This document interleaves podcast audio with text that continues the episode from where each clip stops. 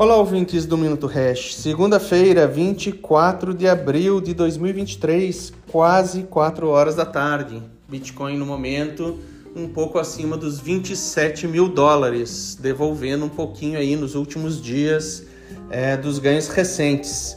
Mas quem nos acompanha e sabe um pouquinho desse histórico nunca foi é, um movimento linear, é mais parecido com um eletrocardiograma às vezes com movimentos mais curtos, às vezes com movimentos mais amplos, mas na nossa expectativa, com base nos fundamentos e, e no que a gente tem visto no Brasil e no mundo, muito comentado nos últimos minutos, é que esse eletrocardiograma, com o passar do tempo, uh, dos anos, vem apontando cada vez mais para cima.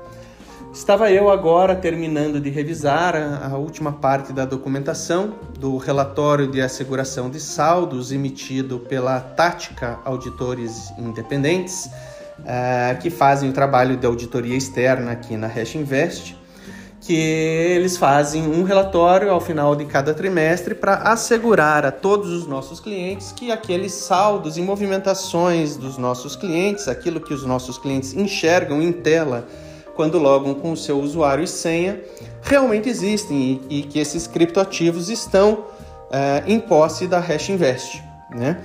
que fazemos aqui com todo zelo a custódia dos criptoativos para vocês. Esse é um, um, valor que nós aqui na Hash Invest levamos muito a sério.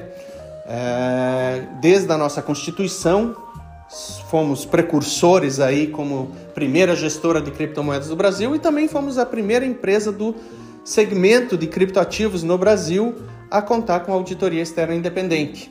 Em breve aqui estará no ar, espero que é, vocês gostem. E esse sempre é um cuidado especial. A gente aqui fala muito do investimento e da necessidade e importância de diversificar e se proteger de ter Bitcoin e outros criptoativos na, na, na carteira. Não necessariamente conosco, mas quando for escolher o seu prestador de serviços, preste atenção de serem profissionais habilitados, capacitados e com transparência naquilo que faz. No mais, boa sorte e vamos lá seguir a nossa trajetória. Forte abraço, boa semana a todos.